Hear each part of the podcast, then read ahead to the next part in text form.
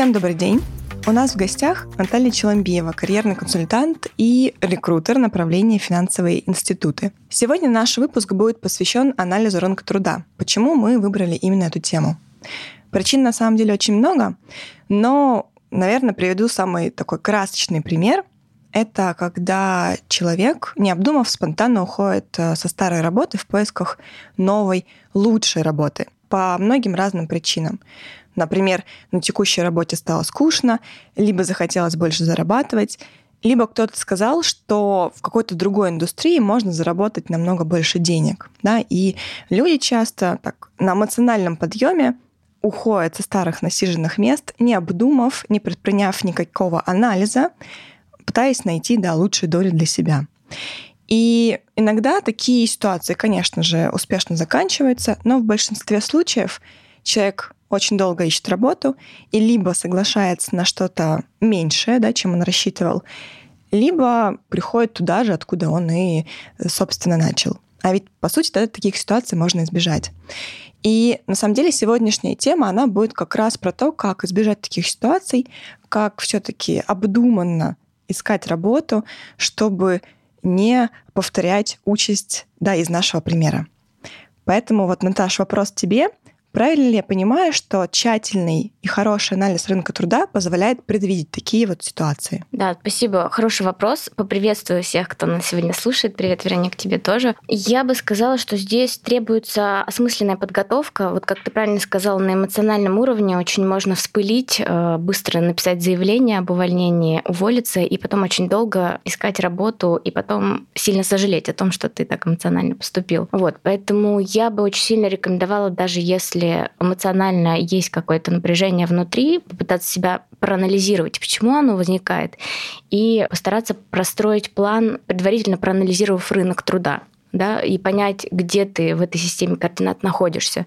Я, наверное, такой пример приведу из своей реальной ситуации жизненной. Это был кейс рабочий там, на заре моей карьеры, когда у нас был заказ, нужно было там, схантить человека из страховой компании, и э, я всячески добивалась, скажем так, взаимности, писала через LinkedIn человеку, звонила напрямую, и человек ну, достаточно агрессивно реагировал на то, что я пытаюсь его там хантить. Вот. Хотя я достаточно конфиденциально это делала, не открыто говорила о том, что я хочу вам работу предложить. Вот. И э, ну, человек был закрыт. Я, судя по его опыту, я видела, что он там более 10 лет работает страховой, достаточно консервативном таком направлении и интереса у человека, насколько я поняла, не было. Посмотреть рынок, потом, не знаю, что-то произошло через два или три дня, мне приходит сообщение в LinkedIn о том, что да, окей, я готова рассмотреть предложение, давайте пообщаемся. Понятное дело, сыграла моя настойчивость определенная, мы с этим человеком пообщались, просто в формате знакомства. Я убедила ее познакомиться с нами, потому что она даже не знала, в каком формате рекрутинговые агентства работают. Она 10 лет после университета, как пришла в, на работу, она никуда не ходила по собеседованиям, вообще не представляла представляла, какую ценность как специалист представляет для рынка. И когда мы с ней пообщались, рассказали, какая ситуация на рынке, сколько она, условно говоря, может стоить, а какие сейчас направления востребованы, какие скиллы им нужно развивать, она искренне была благодарна. Более того, мы ее убедили пообщаться с другой компанией, ну, собственно, по проекту, который я хантила ее. После встречи, интервью в этой компании я минут 30 слушала от нее слова благодарности. Это не разговор о том, что человек, э, ну вот этот э, момент перевернул всю ее жизнь, она там пошла уволилась. Нет, совершенно нет, она действительно не уволилась. Просто как бы разбила вот эту китайскую стену, которую строила 10 лет, да, пока сидела в одной компании, ничего другого не видела. То есть определенная зашоренность и непонимание рынка, насколько ты как специалист можешь быть интересен, а может быть и не интересен. Это тоже важно и полезно знать, на мой взгляд. Вот в этом плане она нас очень сильно благодарила, и после этого даже сказала, что поняла, какие навыки надо развивать. Они очень продуктивно с этой компанией пообщались и э, там, пошла на определенные курсы, э, и в перспективе я видела, мы ее в итоге не трудоустроили, потому что ну, вот, не сложилось с конкретным работодателем, но я потом увидела, что, по-моему, через год или через полтора она поменяла компанию, вот, и карьера у нее на взлет пошла. Вот, то есть, на мой взгляд, ну, то есть, конечно же, не то, что мы ее там вытащили, да, так неожиданно пытались хантить. Сыграла свою роль, но сыграла то, что, да, наверное, насильно, но мы ей рассказали о том, что происходит на рынке, и у человека поменялось видение э, на себя как на специалиста. Даже если так можно сказать, самооценка как э, профессионала у него поменялась себе. На мой взгляд, это тоже достаточно важный фактор, и важно себя в этом плане в тонусе держать. Правильно ли я понимаю, что один из шагов да, анализа рынка труда — это общение с потенциальными работодателями. Да, безусловно. Ну, я бы не сказала, что это прям маст, да, такой обязательно вот нужно ходить по собеседованиям, а, держать себя в тонусе, там, не знаю, расписание себе устраивать а, раз в два месяца ходить по собеседованиям. Нет, совершенно нет. Как минимум читать обзоры заработных плат, вообще смотреть, что происходит в твоей индустрии, да, потому что много достаточно сейчас статей выходит, много источников, там, телеграм-каналы, сайты, инстаграм, то есть есть информация, важно то есть озадачиться и изучать ее. Также всевозможные конференции есть, какие-то salary гайды смотреть, да, где ты вообще находишься, сколько ты стоишь, смотреть, какие вообще есть вакансии. Это не значит, что ты будешь отвлекаться на HeadHunter, да, на все вакансии, но никто не знает, что тебя ждет за поворотом, да, условно говоря. Может быть, ты увидишь вакансию, о которой даже не мыслил себя, что ты можешь подходить и что не то, что такие вакансии существуют, а что есть там дополнительный набор э, компетенции, которые ты можешь на этой должности приобрести. Почему бы не попробовать один раз там, не сходить на это собеседование, посмотреть? Иногда даже полезно, даже если ты реально не планируешь менять работу, полезно просто вот такую разведку к конкуренту провести. Вот. Особенно, а, я знаю, СЛЗы любят так делать, менеджеры по продажам, которые приходят в другую компанию, якобы под соусом собеседования, общаются, ну и максимально для себя выясняют какую-то информацию, тоже полезно для тебя, для твоих внутренних проектов проектов на работе будет. Ну, то есть никогда не нужно пренебрегать, на мой взгляд, такими возможностями.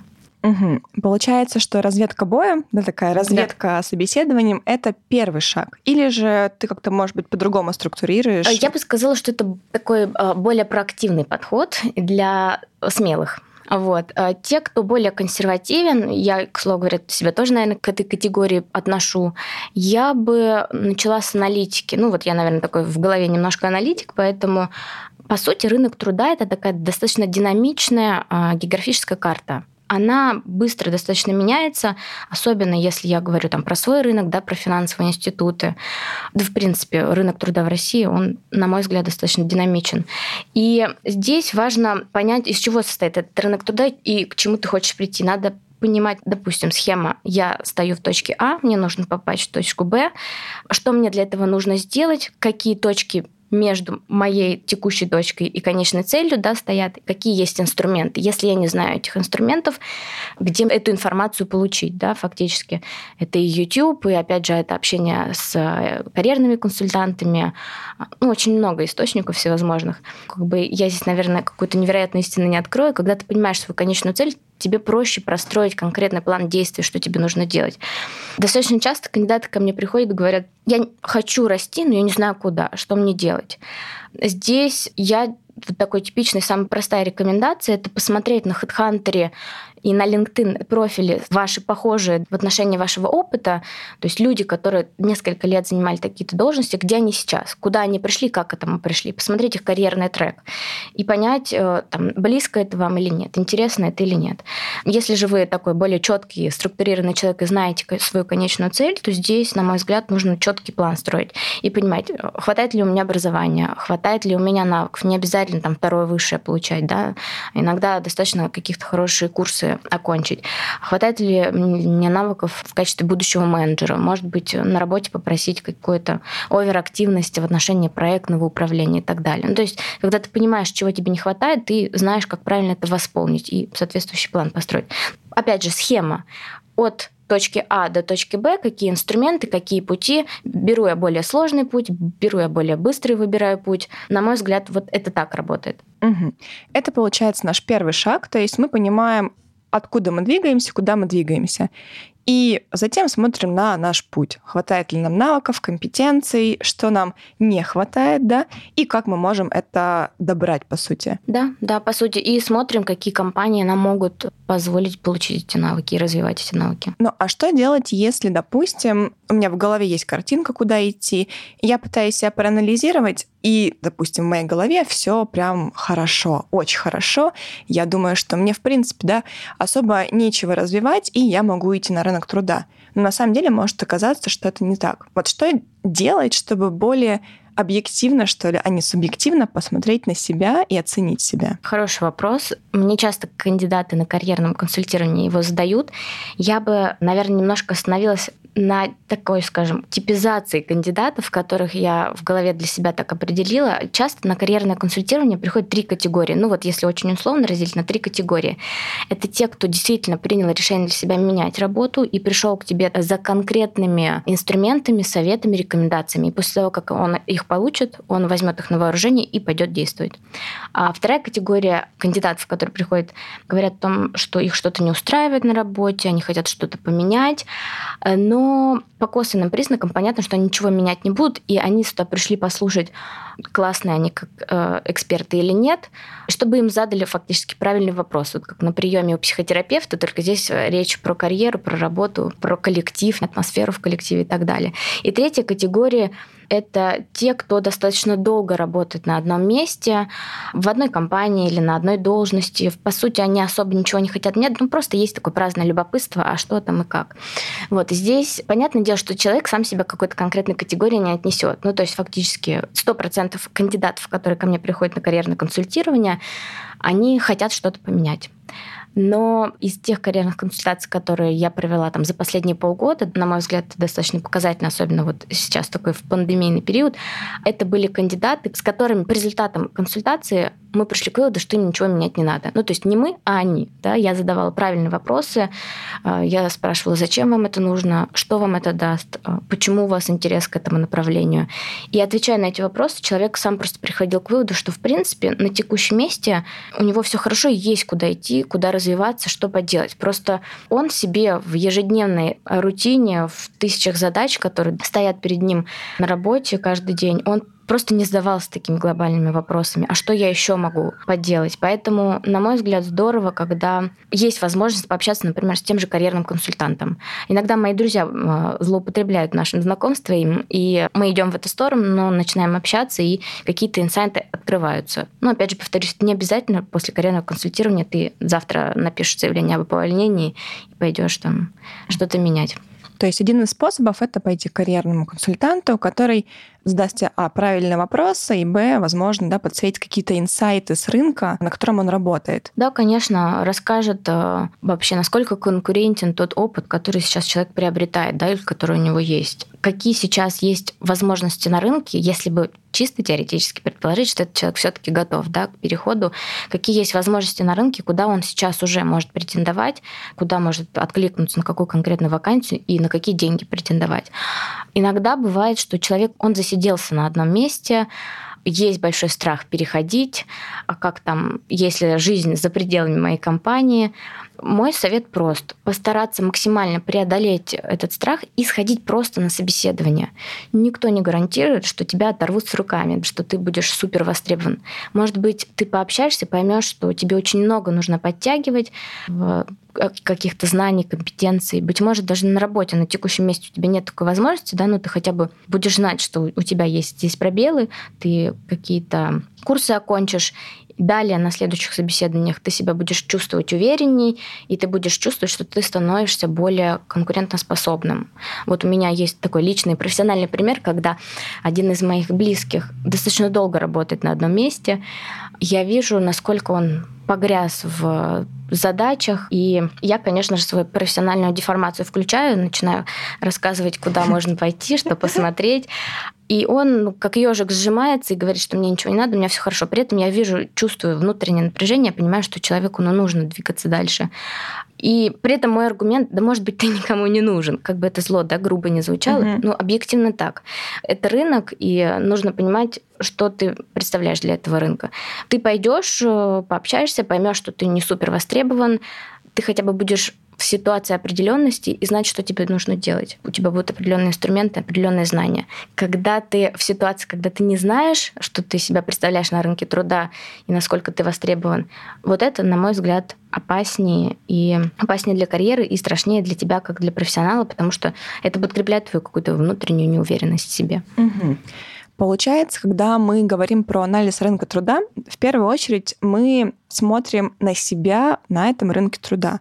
То есть насколько я востребован, насколько мои навыки, моя экспертиза востребована, Или, допустим, если я не востребован, то почему? Что мне не хватает? Куда нужно э, двигаться, да, куда нужно развиваться, чтобы дойти до определенной точки, куда я иду.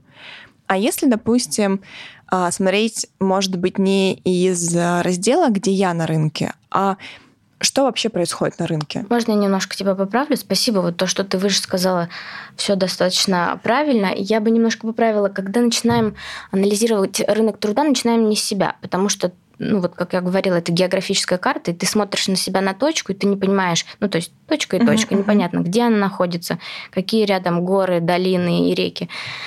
Здесь э, важно понимать карту местности в целом. И, на мой взгляд, вот рынок труда – это основное, на что нужно делать акцент, это на спрос на рынке труда. То есть смотреть на те требования, которые рынок труда предъявляет к потенциально успешным кандидатам. То есть элементарное упражнение, достаточно простое, бесплатное и для всех доступное. Зайти на HeadHunter и посмотреть требования к тем специалистам, к тем вакансиям, которые тебе интересны. И тут ты вот как раз играешь в плюсик-минусик. Плюсик, ты подходишь, вот эти навыки у тебя есть. Если у тебя нет Fluent English, ну не нужно себя обманывать, не нужно за один день подтягивать его, да, это длительный все таки процесс. Поэтому я бы э, начала анализ рынка труда все таки с карты местности и понимания того вообще, какие есть на рынке вакансии, да, какие требования к кандидатам и что, исходя из этих требований, есть у меня или нет. Ну вот простое упражнение, которое я предлагаю своим кандидатам, проанализировать HeadHunter таким образом, да, распечатать свое резюме и посмотреть на свое резюме, что у меня есть и чего нет. И чего нет, насколько это критично, да, но не просто там про активность, да, какие-то такие вещи, софт-скиллы, а скорее по хард-скиллам в основном, да, то, что, наверное, в ближайшее время можно прокачать, посмотреть, насколько это у тебя есть или нет. А если нет, то все в твоих руках, ты можешь это развивать. Ну, если, конечно, есть интерес и нет лени. Мне кажется, здесь такая должна быть оговорочка, что э, этот этап будет полезен, когда ты знаешь, куда ты хочешь прийти. Конечно. Потому что если ты не знаешь, что ты хочешь, куда ты идешь, то, наверное, да, смотреть все вакансии э, подряд, да, без понимания, что, ага, вот это мне интересно, будет странным. Конечно. Ну, я сейчас, наверное, опять же вернусь к карьерному консультированию. Э, достаточно часто у карьерного консультанта можно спросить, и он действительно даст комментарий полезный. Вот я работаю, не знаю, там, в финансовом мониторинге 10 лет. Что мне делать? Я хочу там расти либо горизонтально, либо вертикально. В каком направлении мне идти? И здесь карьерный консультант в том числе может рассказать, ну, смотрите, у вас такой-то опыт, кандидаты с вашим опытом могут претендовать, или я видела вот такие-то uh-huh. истории успеха. Вот в этом направлении можно идти. На мой взгляд, вот это да, работает. Ну и плюс, повторюсь, вторая история — это анализ опыта людей, участников рынка труда, которые когда-то были на твоей должности, посмотреть, где они сейчас, чем занимаются, может быть, даже пообщаться с ними. Тема нетворкинга в нашей стране, к сожалению, она, наверное, должную ценность пока и не придают. Хотя, на мой взгляд, тема нетворкинга и в коммерческом сегменте, и в государственных органах, она такая достаточно востребованная. А что значит нетворкинг? Здесь я имею в виду поддержание общения, коммуникация с, со своим профессиональным сообществом. Да, не обязательно быть товарищами, друзьями, просто участвовать в конференциях, в каких-то конкурсах, э, быть слушателем на тех или иных мероприятиях для того, чтобы поддерживать связи, для того, чтобы понимать, какая ситуация в другой компании, понимать, какие тенденции происходят, быть в курсе и таким образом, ну и это тебе помогает развиваться как специалист, ты понимаешь, какие там инновации ты можешь в своей компании да, uh-huh. привнести. И таким образом, собственно, нетворкинг – это один из инструментов поиска работы. Э, достаточно часто, когда у кандидата спрашиваю, а как у вас дела с Фейсбуком обстоят, сколько там а, друзей и как часто вы им пользуетесь, они очень так скромно уходят от ответа. Вот. Хотя Facebook – один из инструментов реальных, когда ты с кем-то пересекся на конференции, не обязательно вы должны там после этого в ресторан сходить пообщаться, да, так и э, семейные воскресенья проводить вместе. Нет, совершенно. Можете с периодичностью друг друга поздравлять с какими-то изменениями в карьере на Фейсбуке, да, э, лайкать фотки друг другу, вы друг у друга на виду, а при этом вы знаете, кто где работает, и если есть какой-то вопрос профессиональный, на мой взгляд, когда люди вот в таком а, коннекте состоят э, в соцсетях, ничего криминального нет в том, чтобы написать, задать какой-то вопрос, а, даже просто написать открыт для возможностей профессиональных, и это тоже работает. Тебя заметят, увидят, и, может быть, что-то смогут предложить интересное из твоего профессионального сообщества людям. Угу. У меня, на самом деле, есть такой вопрос, он очень щепетильный. А, почему? Потому что я думаю, что многим кандидатам актуальна не только проверка своей востребованности, но и понимание того, адекватно ли они зарабатывают на текущем месте.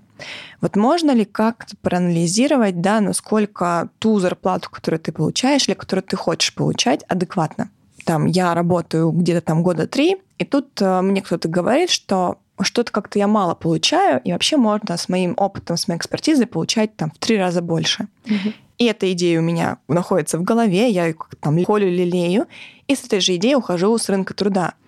И когда прихожу к работодателям и заявляю, что вот, дескать, я стою в три раза больше, как вот не попасть тут в просак? Как понять, что я действительно стою в три раза больше, а не сам себе придумал эту цену? Как-то вот можно здесь посмотреть? Или это все таки такая более конфиденциальная информация? Хороший такой сенситив вопрос. Сейчас все работодатели меня закидают тухлыми помидорами, но я честно скажу следующее. Повысить себе заработную плату внутри одной компании в три раза единовременно скорее невозможно. Достаточно часто слышу примеры от кандидатов, когда они долго работают на одном месте, приходит какой-нибудь коллега с рынка, его берут там на какую-нибудь похожую должность, да, даже с более слабыми компетенциями, и ему предлагают больше денег. И, конечно же, у сотрудника, который работает достаточно давно в компании, лоялен, а, возникает внутренняя какая-то обида, недовольство. Это все нарастает, копится, ну и потом может вылиться в то, что он обидится, уволится и уйдет в другую компанию, которая предложит, может быть, и не в три раза больше, но хотя бы больше того, что сейчас э, этот человек имеет. Вот, это определенная боль, наверное, всех работодателей, которые объективно не могут э, в три, в четыре раза да, там, повышать заработную плату своим текущим сотрудникам, потому что есть определенные внутренние политики. Если это международная компания, есть своя политика штаб-квартиры, да, и здесь объективно у работодателя связаны руки. С точки зрения того, чтобы повысить свою заработную плату в три раза и, как, и насколько понять, вообще это адекватно или нет. Но опять же, на мой взгляд, хорошая тема общения с карьерным консультантом. Да? Достаточно часто или просто походить по собеседованиям, послушать, сколько тебе могут предложить. Потому что, чтобы объективно понять, что ты там действительно в три раза больше стоишь, а не просто тебе друг или сосед э, по лестничной клетке сказал, да, парень, ты можешь в три раза больше получать, ты большего достоин, да, условно Как говоря. мама обычно говорит, да? Да-да-да, ты у меня самая лучшая, ты достойна большего. Вот, поэтому важно какие-то профессиональные инструменты в этом плане использовать, и я достаточно часто кандидатам честно говорю э, с точки зрения э, уровня их оплаты, смотрите, вот в среднем ваша компания в рынке, да, или ниже рынка предлагает.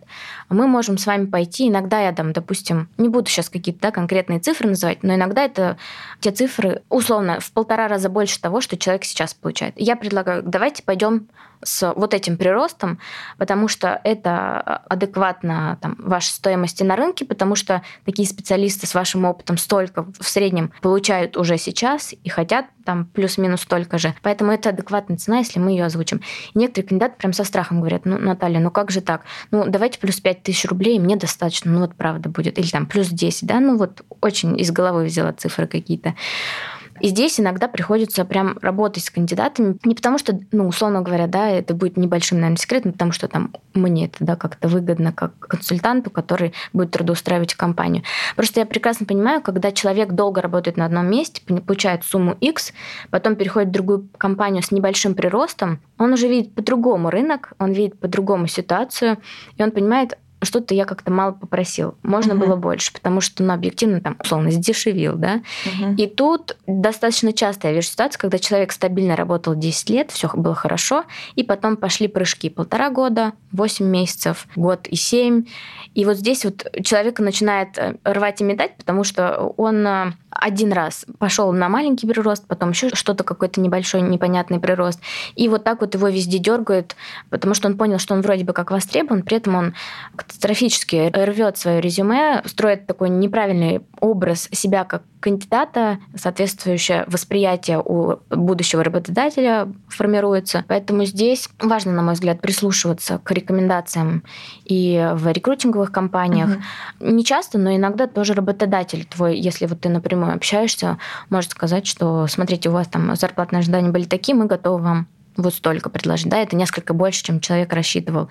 Конечно же, никто не будет отказываться, говорить, да нет, нет, давайте мне меньше, сколько я хотел. Вот. А, ну, просто это нужно правильно воспринимать.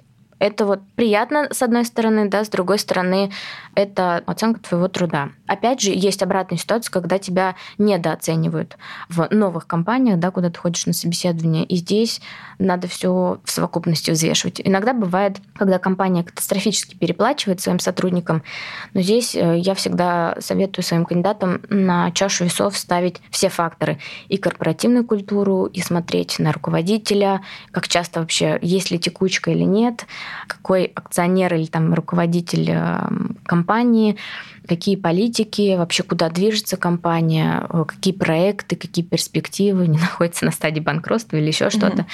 Вот здесь вот, наверное, на чашу весов все нужно ставить. Поняла, спасибо большое. На самом деле, прям так э, очень детально разложила. Мне кажется, это очень полезная вещь, потому что, ну, помимо компетенций, э, да, финансовые наши ожидания такая достаточно тонкая материя, и э, люди очень боятся иногда э, узнавать да, про этот э, вопрос, потому что кажется, что как бы будто бы ты меркантильно убираешь компанию, хотя, по сути, что такое работа? Да, это как раз финансовые да, отношения, когда ты работаешь, получаешь за это деньги. На мой взгляд, хороший комментарий, спасибо, что ты об этом сказала, потому что достаточно часто кандидаты очень стеснительно могут говорить о том, что понятное дело, что я работаю не только за деньги, но для меня важны другие факторы, но объективно это рынок труда, это рынок прежде всего, и мы все работаем за деньги, да, и уже потом мы говорим про атмосферу в коллективе, про корпоративную культуру и так далее. Объективно никто не будет работать, условно говоря, за хлеб э, при условии, что там потрясающий коллектив,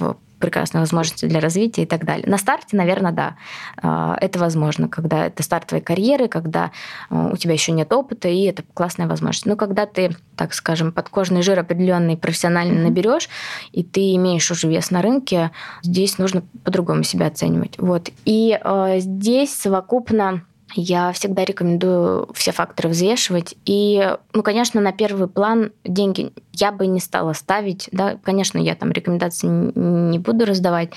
Но, как правило, я, когда я вижу, э, что мои кандидаты ставят на первый план только деньги, для их профессионального развития это не очень хорошо заканчивается, потому что они идут в те компании, где деньгами компенсируют какие-то другие минусы в работе. И это не речь о том, что офис далеко от э, места жительства или замкадом далеко. Здесь речь скорее о том, что человек высоким финансовым предложением а, закрываются какие-то значимые минусы, которые потом в итоге навредят. Угу.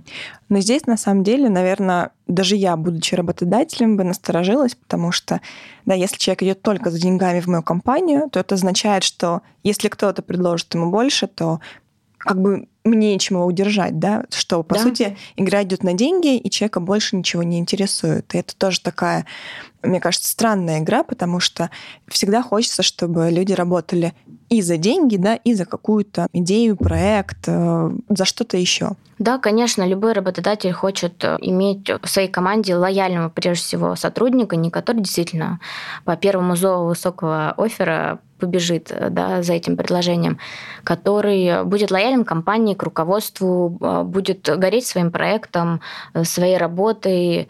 И любой работодатель хочет, конечно же, в своей команде видеть мотивированного не только с финансовой точки зрения сотрудника. Хотя не секрет, что сейчас рынок труда таков, что некоторые категории профессий, скажем так, они сейчас просто борются за ну, IT-специалисты, да, наверное, не открою большую тайну, а, и массово просто перекупают, да, иногда бывает, что айдишники идут, может быть, не на супер какой-то интересный проект, но понимают, что это не очень долгосрочная перспектива, и денег предлагают очень много. Почему бы даже на короткий срок не пойти и не подзаработать, скажем так? И, наверное, еще один такой вопрос. Мы много говорили, да, что можно узнать с помощью анализа рынка труда.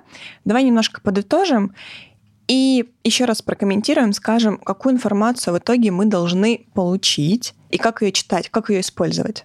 Хороший вопрос, потому что кандидаты достаточно часто пытаются себя анализировать, иногда не понимая и конечной цели, и не понимая, что мне с этой информацией делать. Да, возвращаясь к твоему вопросу, какую информацию мы должны получить и как ее читать. По итогу мы должны прекрасно понимать, да, опять же, возвращаясь к своей карте, э, к этой схеме, э, где мы находимся на этой карте, какие у нас есть навыки и компетенции. Иногда даже самое простое упражнение, чтобы понять себя, а, это составить свое резюме. Никто не говорит, что ты пойдешь э, и рассылать его будешь по знакомым, друзьям, э, выставлять на HeadHunter и так далее. Просто понять вообще, чем ты занимаешься, что ты делаешь. Да, потому что иногда кажется, что мы настолько загружены, у нас так много работы, мы так много всего делаем, а когда ты составляешь резюме, ты даже не знаешь, что написать. Какие у тебя были значимые проекты, да?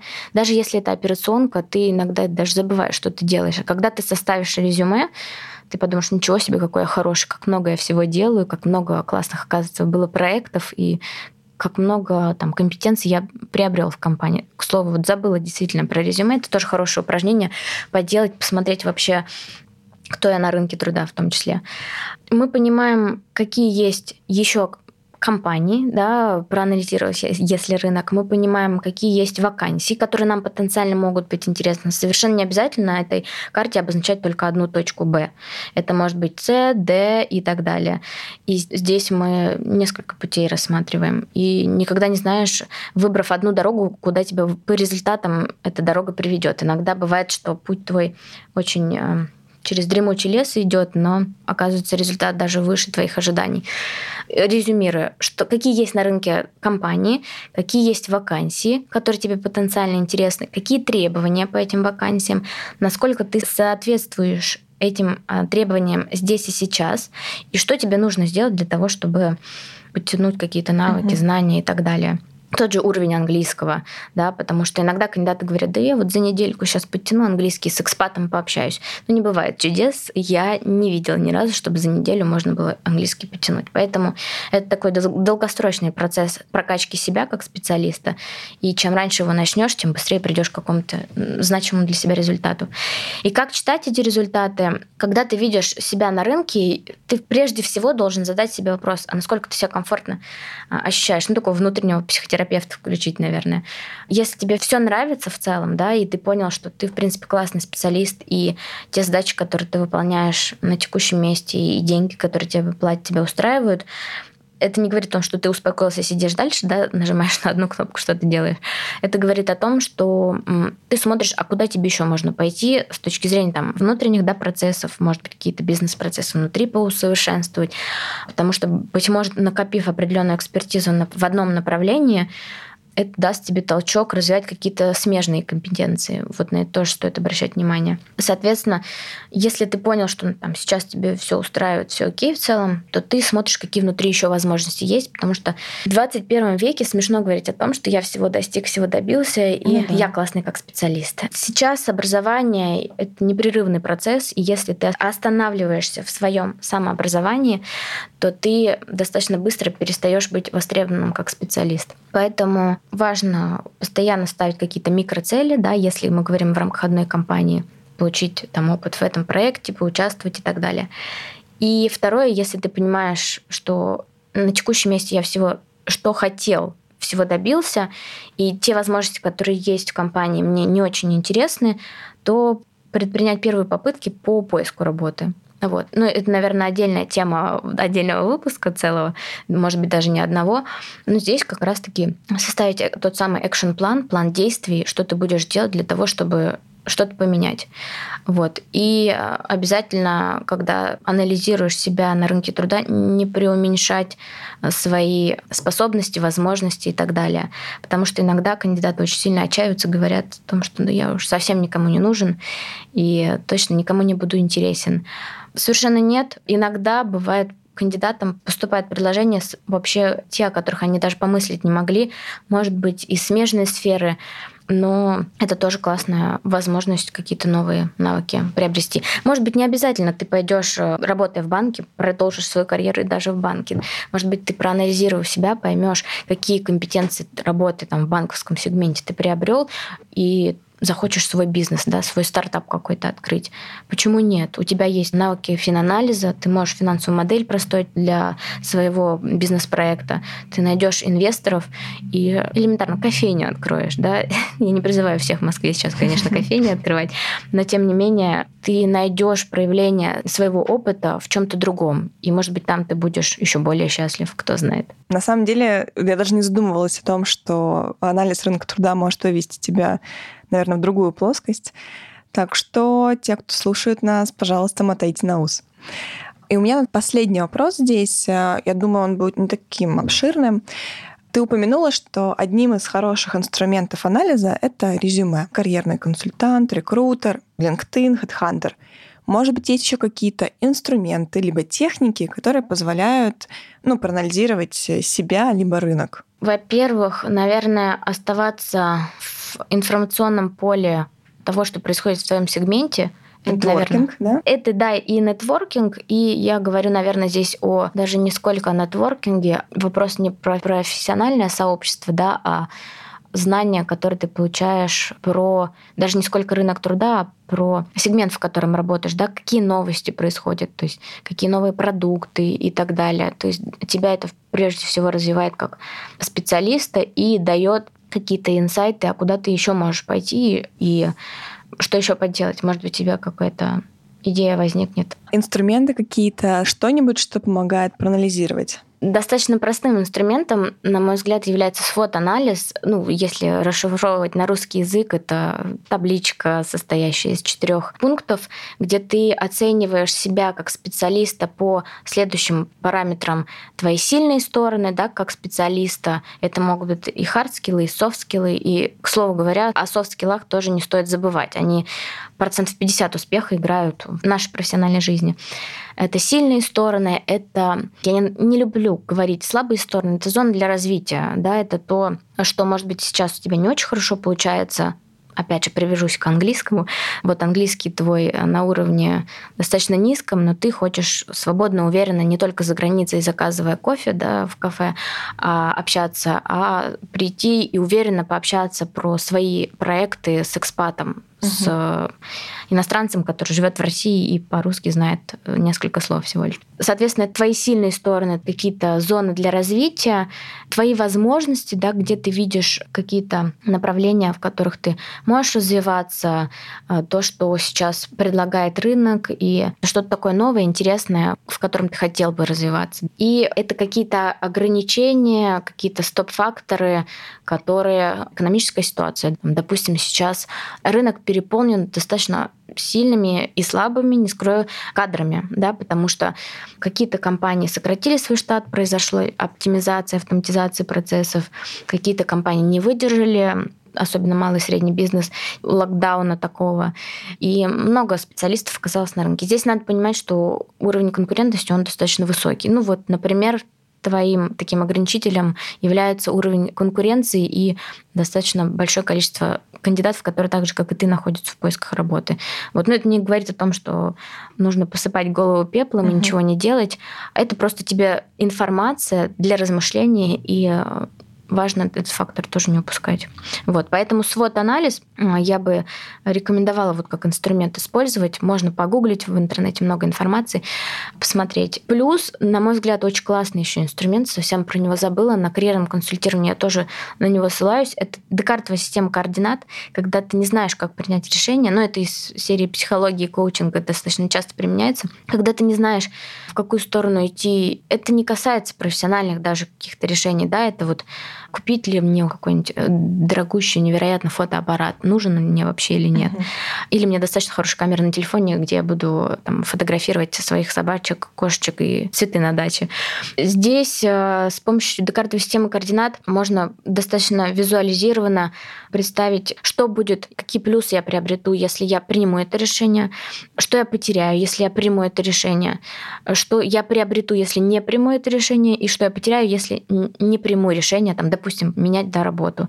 И здесь, когда ты систематизируешь это все на бумаге, выписываешь, и ты видишь все эти плюсы и минусы, это помогает действительно принять решение, извините уже за тавтологию, потому что когда мы ну, так скажем, философски в голове себе вопрос ставим, это иногда напоминает такие разговоры с соседом на кухне за чашечкой чая, а менять мне работу или нет. А если ты действительно серьезно хочешь этим заняться, то здесь, на мой взгляд, нужен более фундаментальный подход, потому что ты меняешь свою карьеру, меняешь свою жизнь, и цена ошибки, она достаточно высока для тебя как для профессионала. Поэтому даже если ты вчерашний студент, на мой взгляд, всегда к своей карьере нужно подходить осмысленно. Поэтому вот такие инструменты, наверное, можно использовать. Спасибо большое. На самом деле инструментов-то много мы дали. Действительно. Поэтому если мы даже воспользуемся одним или двумя, мне кажется, уже можно будет понимать, где мы стоим, где я стою, да, и куда идти дальше. Да. Еще, знаешь, хотела добавить, наша компания, например, выпускает salary гайды,